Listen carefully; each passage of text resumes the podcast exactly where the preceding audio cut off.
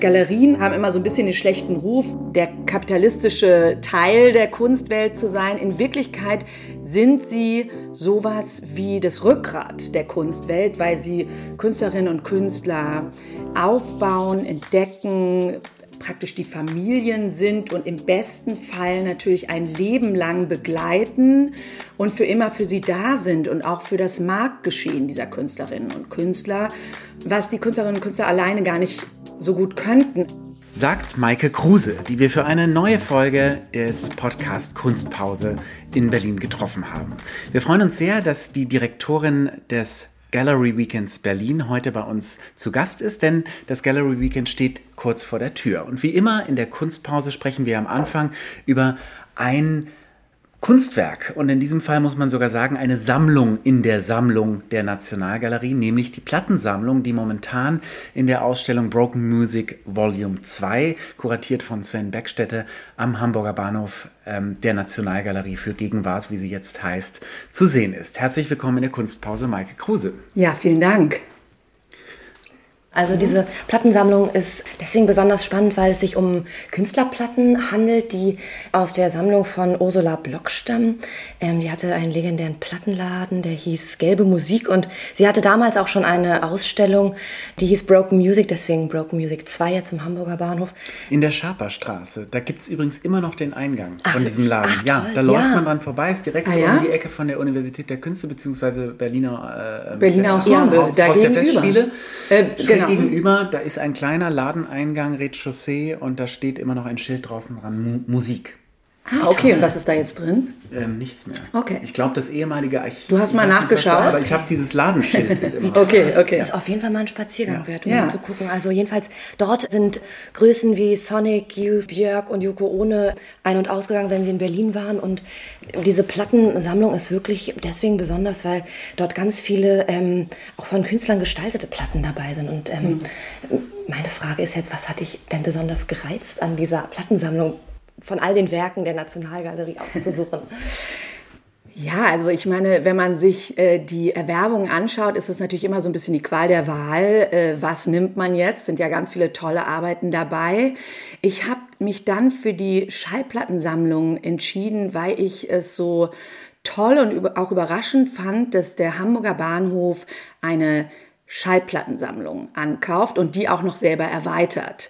Das ist ja praktisch so ein Artefakt aus der vergangenen Zeit, wirkt es zunächst mal. Es gibt viele Leute, die haben diese Schallplattensammlungen zu Hause und man freut sich immer, wenn es die gibt. Ähm, man sieht es immer in Regalen, diese, diese Streifen, die man auch überhaupt nicht dekodieren kann. Also nur der Sammler selber weiß eigentlich, was sich dahinter verbirgt. Das ist ja was anderes als hier in so einem Bücherregal, wo ich sofort sehen kann, was der Felix alles so liest und wofür er sich interessiert interessiert oder bei einer Kunstsammlung, die eben an den Wänden hängt, wo man es auch sofort weiß, ist das so was Verstecktes. Das ist so ein totales Expertenwissen. Man muss sich da so total reinfuchsen und reinnörden. Früher war es auch so, dass man erstmal herausfinden musste, welche Bands sind überhaupt cool und wo höre ich die und wo kaufe ich die.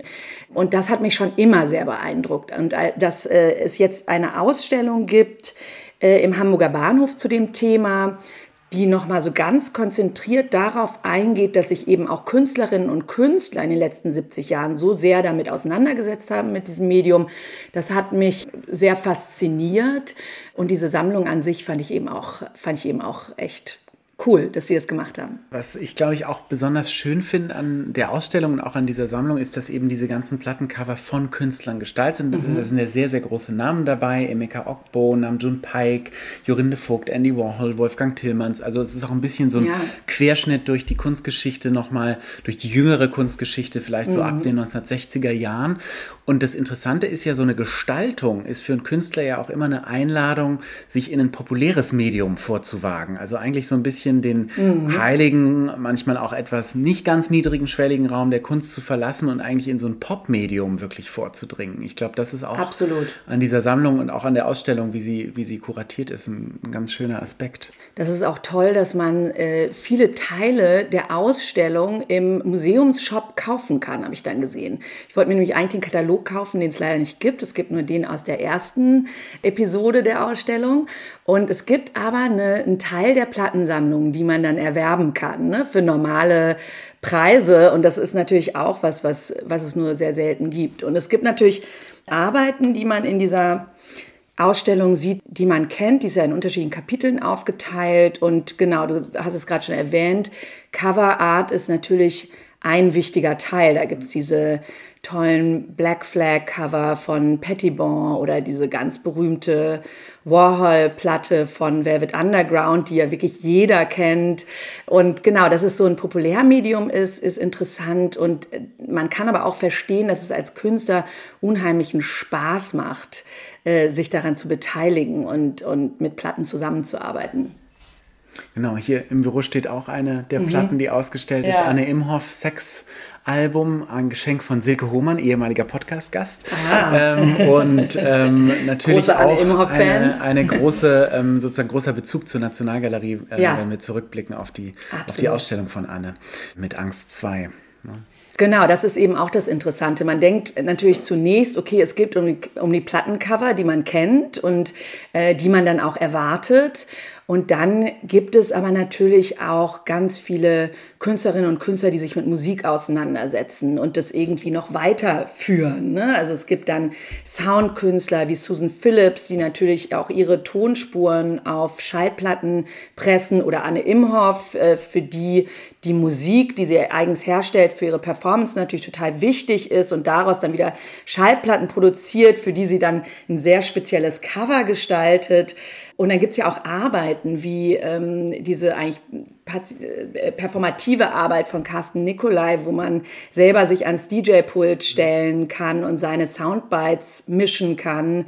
Oder Piotr Nata, der wiederum Vinylplatten äh, als Material verwendet hat. Ne? Also so wird es ja weitergeführt. Äh, und, ähm, und der andere Grund, warum ich es ausgewählt habe, ist, dass es eine aktuelle Ausstellung ist, die man jetzt auch noch sehen kann und die jetzt auch gerade verlängert wurde und die man auch über das Gallery Weekend sehen kann. Sehr schön. Also ähm, werden wir auch unserem Serviceauftrag gerecht. ähm, in dieser Plattensammlung, Maike, kann man äh, ja Zeitreisen machen. Darüber haben wir gerade schon gesprochen. Und wir würden ganz gerne mit dir eine kleine Zeitreise in diesem Podcast machen, nämlich in das Jahr 2001, als du meiner Information nach in Berlin angekommen bist. Das war ein bisschen eine andere Stadt. Ob es eine bessere Stadt ist, können wir diskutieren. Ähm, du stehst, so stelle ich mir das vor, 2001 in einer noch etwas anders aussehenden Augen Auguststraße. Die war irgendwie noch nicht ganz so auf Vordermann poliert, wie sie es jetzt mhm. ist. Und hast, stehst vor den Kunstwerken und willst anfangen, dort ein Praktikum zu machen. Ich glaube bei Klaus Biesenbach, ja. dem heutigen Direktor der neuen Nationalgalerie. Ja, genau. Und Beate Barner. Erzähl uns Die äh, von diesem dringenden Wunsch, dort anzufangen. Ja, also ich habe freie Kunst studiert. Ich komme aus einer Familie, die sehr kunstbegeistert ist und habe mich immer sehr für Kunst interessiert. Das hat mich immer fasziniert und ich habe dann irgendwie Kunst studiert, wollte aber nie Künstlerin werden, zum Glück. Mir waren auch meine eigenen Ausstellungen, ich habe die unglaublich gerne gestaltet und mir darüber Gedanken gemacht. Ich habe Videoinstallationen gemacht und Fotografie.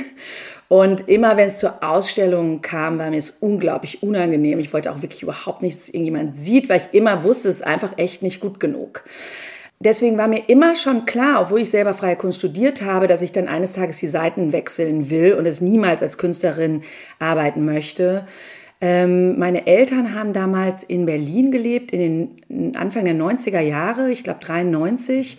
Und äh, da haben wir, die haben im Grunewald gelebt und wir sind dann immer, haben dann immer diese Ausflüge nach Mitte gemacht und es hat mich unglaublich fasziniert, wir alle, die das gesehen haben, in der Augestraße und waren Tacheles und habe die Kunstwerke gesehen. Die erste Ausstellung, die ich dort gesehen habe, war eine Ausstellung von Tony Ursler im ersten Stock in den noch nicht renovierten äh, Räumen der Kunstwerke und wollte eigentlich immer dort arbeiten. Und dann bin ich nach dem Studium nach Berlin gezogen und bin in eine WG gezogen. Und am nächsten Morgen bin ich dann einfach in die Kunstwerke gegangen. Da war noch nicht alles so professionalisiert wie heute. Und habe dann gefragt, ob ich da mitarbeiten darf. Und Beate Bahner hat mir dann die Frage gestellt, ob ich Englisch spreche. Das war's. Da habe ich gesagt, ja. Äh, ich komme gerade aus London, habe ich studiert. Und hat sie gesagt, alles klar, dann kannst du morgen anfangen. Und dann habe ich, äh, dann war am nächsten Tag die Eröffnung von Jane und Louis Wilson, kuratiert von Klaus Biesenbach. Und dann habe ich da ja sehr viele Jahre gearbeitet. Wie kam das denn? Äh, du hast dann ja sozusagen nochmal die Seiten gewechselt.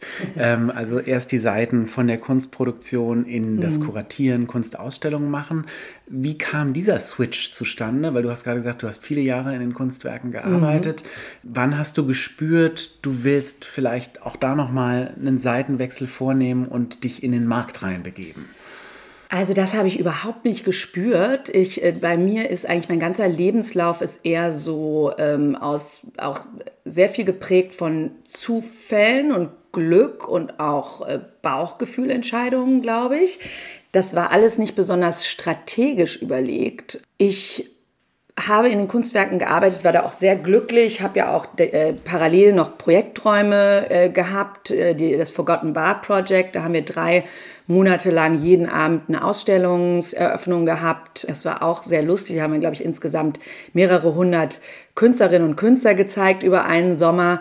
Und ich war absolut genau auf dieser Seite, habe sehr viel mit Künstlerinnen und Künstlern zusammengearbeitet, mal sehr in Berlin verhaftet und die Anfrage kam dann von der Art Basel, von Marc Spiegler, ähm, den ich mal kennengelernt habe bei einer Ausstellungseröffnung einer meiner Projekträume, der damals noch Journalist war bei einem Projektraum, der hieß Galerie im Regierungsviertel. Da haben wir einen Glaskasten gebaut, den wir durch die ganze Welt geschleppt haben und immer überall aufgestellt haben und darin Gruppenausstellungen gemacht haben. Der war so groß wie so ein Terrarium. Und es war eine politische Ausstellung, da haben wir Arbeiten von Marc Lombardi in diesem Glasterrarium gezeigt und diese Arbeit ins Regierungsviertel gestellt. Deswegen hieß die der Projektraum Galerie im Regierungsviertel. Da habe ich Marc Spiegler kennengelernt und einige Marc Spiegler, Jahre ehemaliger, jetzt gerade ausgeschiedener Direktor genau. der Art Basel. Genau. Und, und ein paar Jahre später, als er dann Direktor wurde, hat er mich dann gefragt, ob ich die Pressesprecherin der Art Basel werden will. Das war für mich erstmal ein Riesenschock, weil ein Riesenschritt mhm. und äh, auf den ich selber überhaupt nicht gekommen wäre. Ähm, und es gab natürlich auch diese Bedenken aus meiner Perspektive, sollte ich jetzt diesen Seitenwechsel vornehmen? Du nennst es ja auch Seitenwechsel, weil es natürlich immer diese diesen, diese klassische Überlegung gibt, dass man äh, auf die Seite des Marktes wechselt, weg von den Künstlern.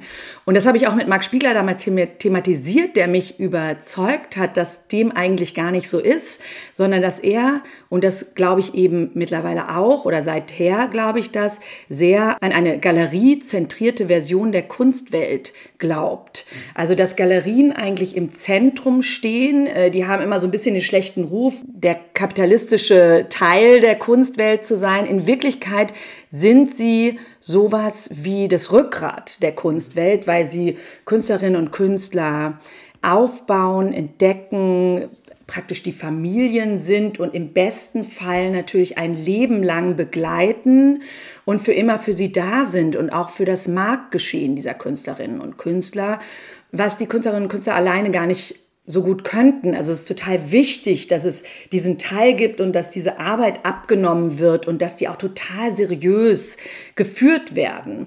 Und ähm, darüber haben wir viel gesprochen, äh, als er mich gefragt hat und es hat mich absolut überzeugt. Ähm, und dann habe ich mich getraut und habe den Job angenommen und bin da äh, nach Basel gezogen und habe dann dort eigentlich erstmal alles über den Kunstmarkt gelernt, was ich vorher überhaupt nicht wusste. Gab es schockierende ähm, Dinge, die du gelernt hast oder Dinge, wo du sehr überrascht warst, als du sie kennengelernt hast in dieser Zeit? Also ich habe, ich weiß nicht, ob es was Schockierendes gab. Ich habe sehr viel gelernt. Es war wirklich, äh, es war insofern schon ein Seitenwechseln, weil natürlich plötzlich ganz neue Fragen gestellt wurden. Eine meiner ersten Meetings, die ich hatte, war mit dem, mit dem Komitee der Art Basel, wo ich eigentlich nur zugehört habe, die über die Weiterentwicklung diskutieren und was wichtig ist und was wichtig ist für die Galerien. Und ich weiß noch, dass ich da Galeristen zugehört habe, die eigentlich Kunstgeschichte geschrieben haben aus der ganzen Welt und unglaublich fasziniert war von dem, was sie wussten über den Markt mm, und was denen wichtig war. Also ich habe unglaublich viel gelernt. Im besten Sinne und deswegen glaube ich, ist es, äh, ist es auch gar nicht so ein Seitenwechsel, sind natürlich gute Galeristen auch Kuratoren.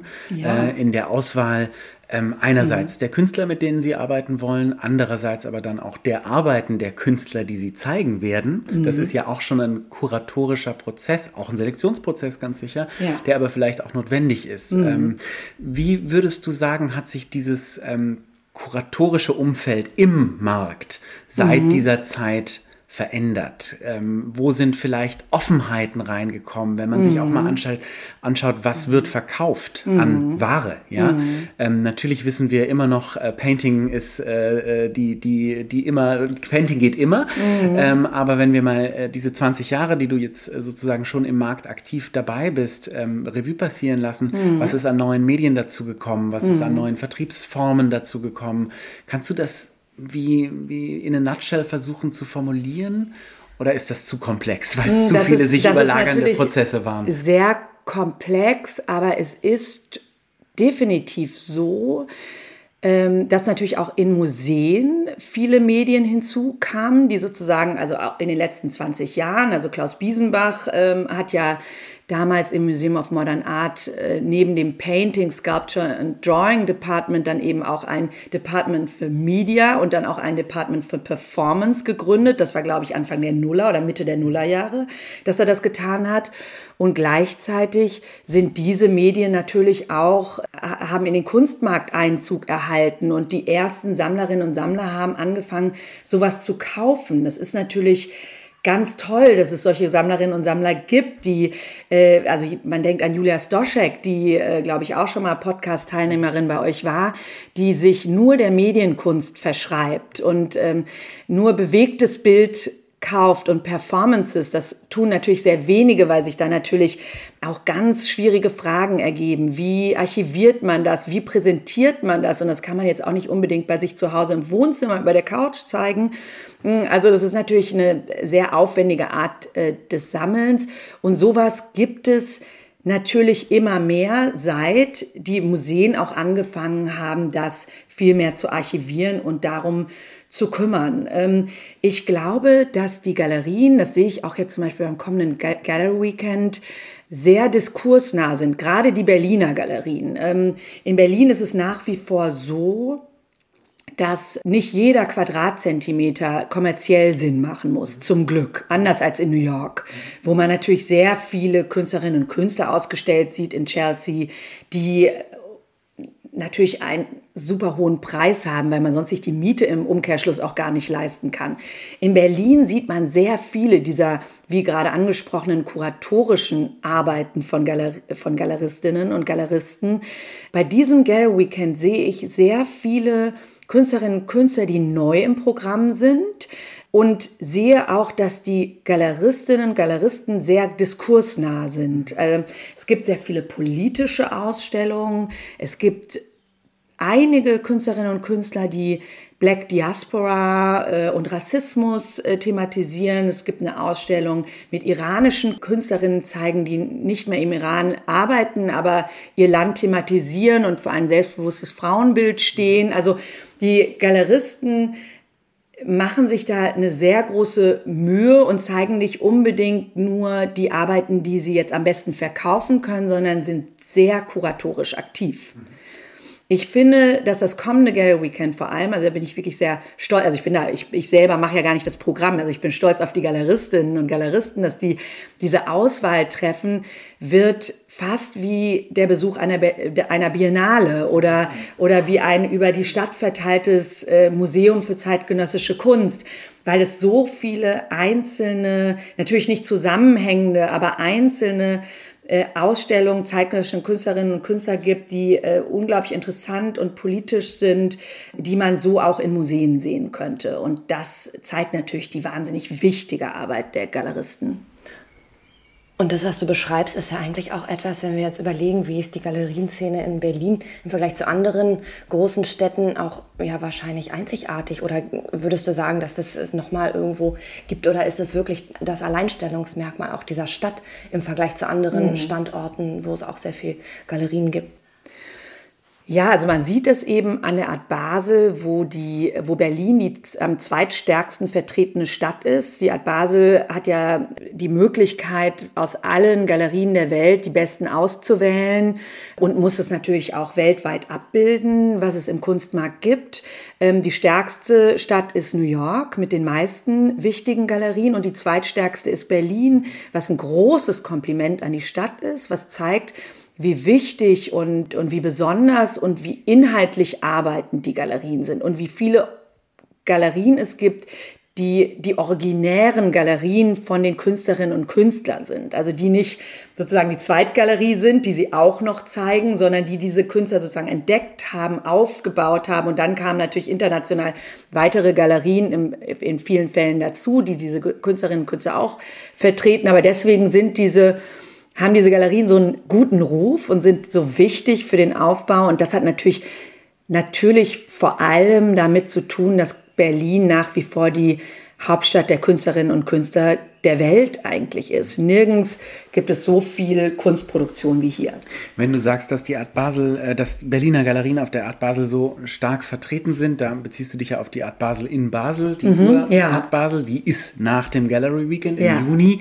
Wie läuft das sozusagen ab, der Blick der Art Basel aufs Gallery Weekend? Findet der statt? Mhm. Ist das ein wirklicher, kommen die her, gucken die und entscheiden dann, wer bei ihnen kommt? Oder kannst du uns ein bisschen was über diese Auswahlprozesse erzählen und vielleicht auch über die Auswahlprozesse der teilnehmenden hm. Galerien am Gallery Weekend? Also das ist ja ganz ähnlich und das ist eigentlich bei allen Messen gleich. Und beim Gallery Weekend ist es auch so, dass Galerien diese Auswahl treffen. Das wird oft gefragt, ob das eigentlich richtig ist, weil es ja irgendwie auch Konkurrenten sind. Aber selbst ich, obwohl ich so lange schon mit Galerien zusammenarbeite, kenne diese ganzen Details. Wer hat wirklich mit Künstlern angefangen zu arbeiten? Wer unterstützt seine Künstler richtig gut? Wer ist von Anfang an in diesem Prozess ganz wichtig dabei und ganz entscheidend dabei? Das wissen oft nur die anderen Galerien. Und deswegen ist es wichtig, dass die diese Auswahlprozesse auch führen. Und das ist bei der Art Basel genauso wie bei uns. Und es ist natürlich so, dass äh, diese Galerien, die diese Auswahlprozesse durchführen, auch bei unseren Veranstaltungen dabei sind, weil die natürlich auch kommen, wenn ihre Künstler hier beim Gallery Weekend ausstellen. Also wir haben natürlich sehr viel Besuch von anderen Galeristinnen äh, und Galeristen weltweit. Du hast, ähm, bevor du beim Gallery Weekend den Chefhut auf hattest, auch die Messe mhm. gemacht. Ursprünglich ABC, dann mhm. Art Berlin, ja. die es nicht mehr gibt. Ja. Warum gibt es die nicht mehr mhm. und warum ist vielleicht das Gallery Weekend dadurch fast noch wichtiger geworden? Mhm. Und was ist das überhaupt für ein Prozess, der da stattgefunden hat mit dem mhm. Rückzug der Messe, auch der Messegesellschaft Köln-Messe? Ja. GmbH? Ja, das ist ein ähm, äh, eigentlich trauriges Kapitel, weil die ABC, ähm, finde ich, nach wie vor ein ganz, ganz tolles Format, was uns allen einen Riesenspaß gemacht hat. Das war ja eigentlich keine klassische Messe. Wir haben es dann am Ende mit der Kölnmesse zusammen noch als klassische Messe versucht. Aber eigentlich war die ABC, genauso wie das Gallery Weekend, beides Erfindungen der Berliner Galerien und beides ganz andersartige Kunstmarktplattformen, die es so nicht gibt. Sonst gibt es überall die klassische Messe. Bei uns gibt es das Gallery Weekend und diese Galerienausstellung ABC. Das hat wirklich, war so, so eine Gratwanderung zwischen Ausstellung und Kunstmesse. Und äh, das war wirklich ein tolles Experiment und das hätte man unbedingt weiterführen müssen. Da war das Problem, dass einfach das Geld ausgegangen ist. Dadurch, dass es keine wirklich kommerzielle Produktion war. Die Galerien konnten da natürlich nicht wirklich Kunst verkaufen, weil wir haben immer nach Einzelarbeiten gefragt. Also oft waren das große Skulpturen oder eben Performances. Wir haben die, die konnten natürlich nicht wirklich strategisch dann, also sonst machen die das vielleicht an einem Messestand auch manchmal so, dass sie fünf Arbeiten aufhängen, die sie auf jeden Fall verkaufen können und dann noch die eine Skulptur, die, ähm, die sie vielleicht neu vorstellen wollen. Und wir haben natürlich immer nach ganz besonderen Arbeiten gefragt und das war dann überhaupt nicht kommerziell ausgerichtet. Das bedeutet, es war nicht wirklich kommerziell erfolgreich für die Galeristinnen und Galeristen. Es ging so lange, wie wir keine großen Kosten hatten. Wir haben ganz am Anfang mit der ABC, glaube ich, 25.000 Euro Miete gezahlt dann äh, funktioniert das ohne Wände oder nur mit so ein paar Wänden, die wir, die wir zusammengebastelt haben, äh, musste man nicht viel Geld unter den Galeristinnen und Galeristen aufteilen. Und am Ende im Flughafen Tempelhof haben wir, glaube ich, ich weiß es nicht mehr genau, aber ich glaube irgendwie sowas wie 180.000 Euro Miete gezahlt. Plus, die Leute haben auch erwartet, dass wir richtige Wände bauen. Wir hatten ein richtiges Produktionsteam. Das war so teuer wie eine Messe, die kommerziell erfolgreich sein musste. Und da passte es dann nicht mehr zusammen. Und ist das ähm, so, dass auch im Nachgang an äh, die ABC sozusagen, wenn ich mir vorstelle, das sind eher nicht kommerzielle Arbeiten, dann landen die ja möglicherweise gerade in Museen. Wir haben es vorhin mhm. angesprochen, die Ankaufspolitik der Museen hat sich auch verändert in den 20 ja. Jahren. Aber diese Vermittlungen wurden dann sozusagen nicht mehr erfasst oder waren nicht mehr relevant? Oder wie, wie war das Wirtschaftsmodell sozusagen? Mhm. Kann man. Naja, sowas wurde natürlich vereinzelt schon gekauft. Also es gab natürlich schon Leute, die da verkauft haben. Ne? Äh, und damit hat natürlich auch die, die Galerien selber in ihren Berliner Räumen haben natürlich verkauft. Insofern war das schon auch irgendwie nicht uninteressant, das zu machen. Aber man konnte davon nicht ausgehen. Das bedeutet, wenn man Geld investiert, ähm, 10.000 Euro, die man für so einen Stand zahlen muss und nicht weiß, ob man das zurück bekommt, dann macht man das natürlich nicht so oft, vor allem wenn parallel so viele Kunstmessen aus dem Boden geschossen sind wie Mitte der Nullerjahre. Ne? Also es gab ja früher eine Kunstmesse in Berlin, da gab es aber auch sonst nur die Art Basel und die Art Cologne und dann gab es das Art Forum, das war dann eigentlich zeitweise sehr erfolgreich. Aber plötzlich gab es Messen in Miami und London und New York und auf der ganzen Welt. Und da gab es natürlich auch eine unheimliche Konkurrenz. Und da spielt natürlich auch rein, dass die Galeristen gucken müssen, wie viele Messen machen sie eigentlich im Jahr. Und dann fällt natürlich eine kleine Berliner Messe, wo es unsicher ist, ob man da jetzt Geld verdient oder nicht, oder ob das einfach nur ein Investitionsmodell ist, fällt dann schnell hinten rüber. Ne? Und äh, und es ist natürlich so, das muss man auch sagen, das ist überall so, bei lokalen, kleineren Messen, die nicht in den großen Kunstmarktzentren aufgebaut werden. Also wenn man zum Beispiel an die ARCO denkt oder oder auch in Wien oder so. Das sind ja also, ne, klar, wenn man in New York oder London oder Paris eine Kunstmesse macht, gibt es da so einen starken Kunstmarkt, so eine große Wirtschaftskraft, dass man damit auch internationale Galerien locken kann. Das ist in Berlin halt eben noch nicht so. Das entwickelt sich, aber das dauert noch. An solchen Orten ist es eben total wichtig und das wird natürlich in anderen Städten auch überall so gemacht, dass die Städte sich diese Kunstmessen leisten. Also die Städte finanzieren die. Und äh, das war in Berlin eben nicht der Fall. Wir haben uns da leider die Zähne sehr ausgebissen am Senat und da gab es äh, kein Geld und das müssen genauso wie beim Gallery Weekend die Galerien komplett selber tragen und das war dann beim Gallery Weekend möglich, weil das im Vergleich sehr viel günstiger ist. Ähm, Weil es die Räume der Galerien nutzt. Im Grunde ist es ja eine Messe ohne Messehalle, wenn man so will. Genau. Äh, verteilt genau. auf die ganze Stadt. Genau. Passt eigentlich auch super zum Prinzip der Stadt. Genau, deswegen ist das Gallery Weekend eben das perfekte Modell für Berlin, funktioniert wiederum aber in anderen Städten nicht so gut. Und könnte man jetzt sozusagen den Erfolg des Gallery Weekends, der sich ja auch zahlenmäßig erfassen lässt, mhm. ich bin mir sicher, ihr habt einen Überblick darüber, was äh, umgesetzt wird während dieses Wochenendes, nicht als äh, politischen Druck sozusagen auf die Stadt, um vielleicht doch eine neue Form der Messe wiederzudenken, nutzen? Ist das ein Anliegen von dir, ein persönliches Anliegen? Ja, also äh, es ist äh, tatsächlich so, dass seit die Messe dann da niedergegangen ist, gab es dann Gespräche mit dem Senat und seitdem wird das Gallery Weekend auch unterstützt vom Senat. Also wir arbeiten mittlerweile sehr gut mit dem Senat zusammen. Es äh, gibt da sehr produktive Gespräche und auch großes Interesse. Ähm, es gibt sogar auch Interesse an der Idee, wieder eine Kunstmesse in der Stadt zu machen. Wir halten das für zu früh. Die Galerien wollen es gar nicht.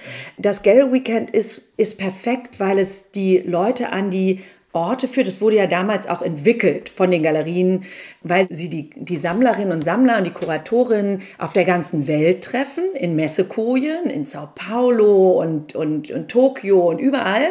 Aber an diesen speziellen Ort der Galerie, der ja auch der Ort der Künstlerinnen und Künstler ist, wo ja auch die Kunst produziert wird zum Teil oder für die die Kunst produziert wird, da kommt keiner hin. Und deswegen haben die das Gallery Weekend entwickelt und das ist natürlich auch deswegen so erfolgreich, weil das qualitativ so hoch steht. Ne? Das ist, des, deswegen ist es, das ist sozusagen Grund nach Berlin zu kommen, weil das darf man nicht verpassen. Grund nach Berlin zu kommen. Wer kommt denn da alles nach Berlin? Weil dass wir durch die Galerien ziehen, ist ja vollkommen mhm. klar. Mhm. Aber wer sind eure internationalen Gäste? Hast du einen groben Überblick? Ja, also wir haben natürlich total viele Stammgäste, die immer kommen. Und ich glaube, in diesem Jahr kommen unglaublich viele Leute aus dem Ausland. Ich habe noch nie so früh mit so vielen Sammlergruppen gesprochen und deren Programm organisiert. Ich glaube, das hat total viel mit Corona zu tun. Wir haben ja während Corona viele Gruppen per Zoom durch Galerien geführt und haben damit angefangen, also aus, aus Kanada, aus China, ganz viele Leute, die sozusagen kunstdurstig waren und äh, die wir da so ein bisschen an uns äh, gebunden haben und die kommen jetzt alle endlich wieder real. Ähm, die Hotels sind jetzt schon ausgebucht. Also ich versuche die ganze Zeit noch Leute irgendwo unterzukriegen. Das ist ähm, selten so, dass das sechs Wochen vorher schon so ist.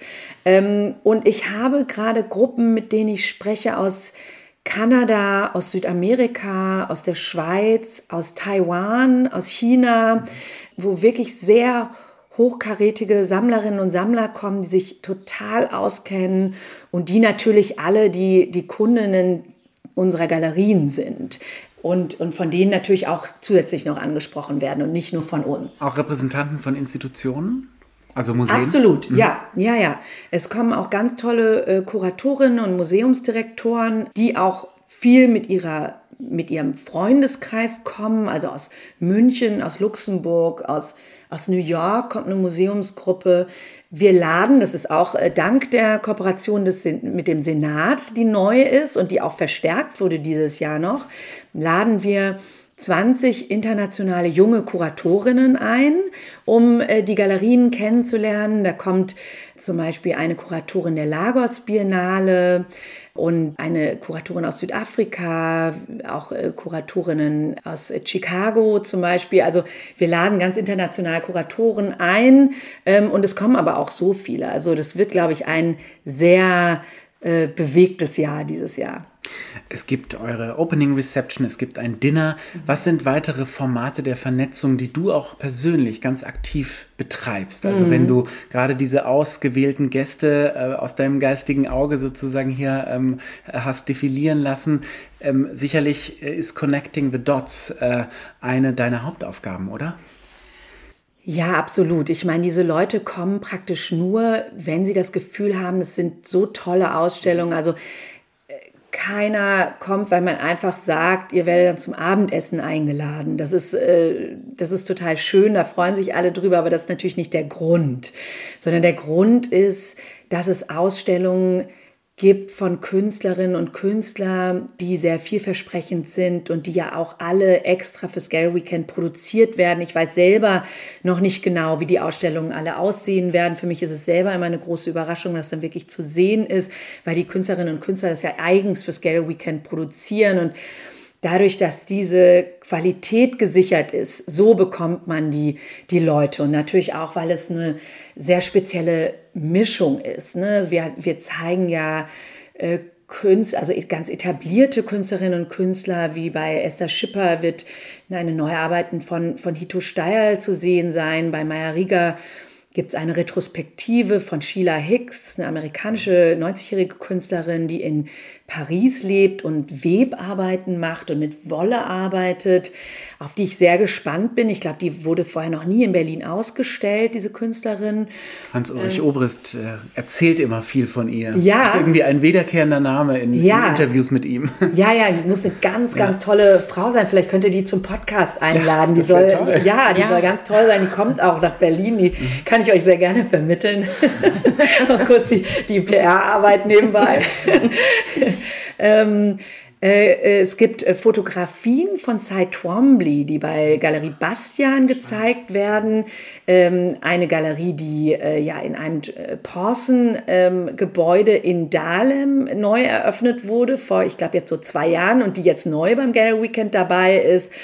Die Galerie Nothelfer zeigt ähm, eine Sonderburg-Ausstellung.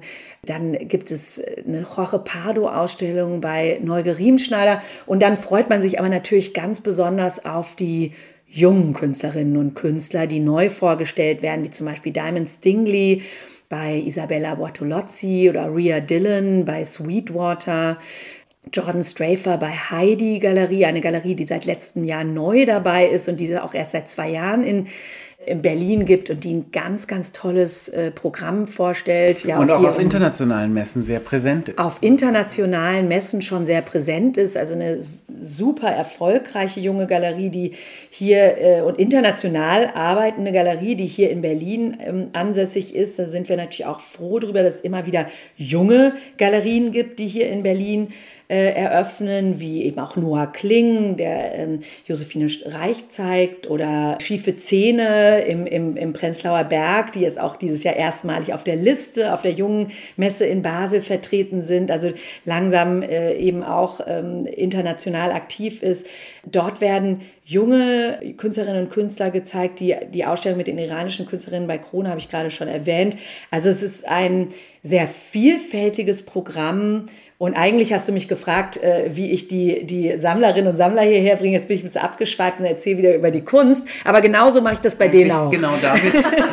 also ich sage denen nicht, äh, ich, äh, ich lade euch zum Dinner ein, äh, sondern das ist sozusagen eigentlich relativ uninteressant. Das ist schön, aber das interessiert die nicht, sondern ich erzähle denen, welche tollen Ausstellungen es gibt und versucht die so nach Berlin zu locken und sagt denen, dann organisiere ich euch einen Bus und der fährt euch überall hin und ich mache euch ein tolles Programm und dann können die aber auch noch natürlich die, die Broken Music Ausstellung sehen und die äh, Ausstellungen, die in der neuen Nationalgalerie zu sehen sind und in den ganzen anderen tollen Institutionen. Wir machen auch ein Welcome-Frühstück in den Kunstwerken. Also da kehre ich dann auch an die Anfänge meiner äh, Karriere sozusagen zurück. Da werden Ausstellungen gezeigt, gerade von Martin Wong und Win, Mc, Win McCarthy, die, glaube ich, beide letzte oder Martin Wong jedenfalls letztes Jahr beim Gallery Weekend Künstler war bei Buchholz und Martin äh, und Win McCarthy, die bei, der bei Gal Galerie Neu gezeigt wurde,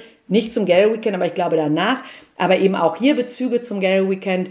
Dort fangen die Gäste dann schon mal an und machen dann, fangen dann wahrscheinlich an mit der Galerientour in Mitte und, und laufen dann weiter. Und genau so versuche ich die Leute eben zu begeistern, nach Berlin zu kommen. Wunderbar. Und damit sind wir auch eigentlich an den Ausgangspunkt unseres Gesprächs, nämlich in die Auguststraße zurückgekehrt mhm. und würden dir wie immer in diesem Podcast neuerdings noch fünf letzte kurze Fragen stellen, die etwas persönlicher sind. Genau. Wir starten einfach mal. Was ist dein Lieblingsmuseum?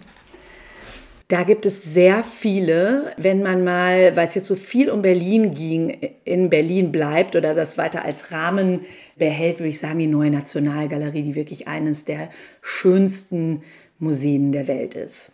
Hast du einen Lieblingsort in Berlin? Ganz viele Lieblingsorte. In der Kunst würde ich wahrscheinlich sagen, die Kunstwerke, die KW mittlerweile, muss man ja sagen. Das fühlt sich für mich immer wieder wie so ein Homecoming an, wenn ich da den, den Garten und den Hof betrete. Da gehe ich sehr gerne hin und habe wahrscheinlich ist es auch das Ausstellungshaus, in dem ich wirklich keine Ausstellung der letzten 20 Jahre verpasst habe, würde ich fast behaupten. Anderer Lieblingsort aber auch die Tanzfläche des Berghains. Lernst du gerade etwas Neues? Also ich habe zwei kleine Kinder und da lernt man sehr viel Neues, weil die immer Neues lernen müssen und dann merkt man immer, dass man das auch nicht mehr kann.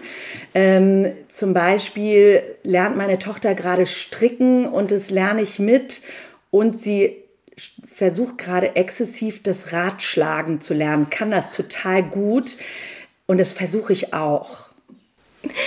Woran bist du kürzlich gescheitert? Genau daran. Und zwar krachend. Ja. Und ich glaube, das ist auch wirklich was, das lerne ich jetzt nicht mehr. Das ist those days, those days are over. Ähm, und die fünfte und letzte Frage ist, worauf bist du gerade neugierig? Ähm, ich bin neugierig auf die Ausstellung Scale Weekend. Wie ich gerade schon erzählt habe, ich äh, kann euch sagen, auf welche Ausstellung ich schon sehr gespannt bin, welche tollen Namen uns da erwarten. Aber dann mache ich ja immer die Tour durch alle 55 Galerien für vier Tage und versuche das auch immer strategisch anzugehen, dass ich wirklich alle Galerien schaffe. Und da habe ich dann nachher ganz andere Highlights, als ich es vorher hatte. Und darauf bin ich sehr gespannt, freue mich sehr. Wunderbar. Vielen, vielen Dank für das Dank. Gespräch. Ja, vielen Dank euch. Dankeschön. Und euch vielen Dank fürs Zuhören. Ihr könnt uns folgen auf Instagram, Einfach überall, im wo Internet, es Podcasts gibt. überall, wo es Podcasts gibt und auch natürlich live bei den Freunden der Nationalgalerie und den Jungfreunden im Stubakreis.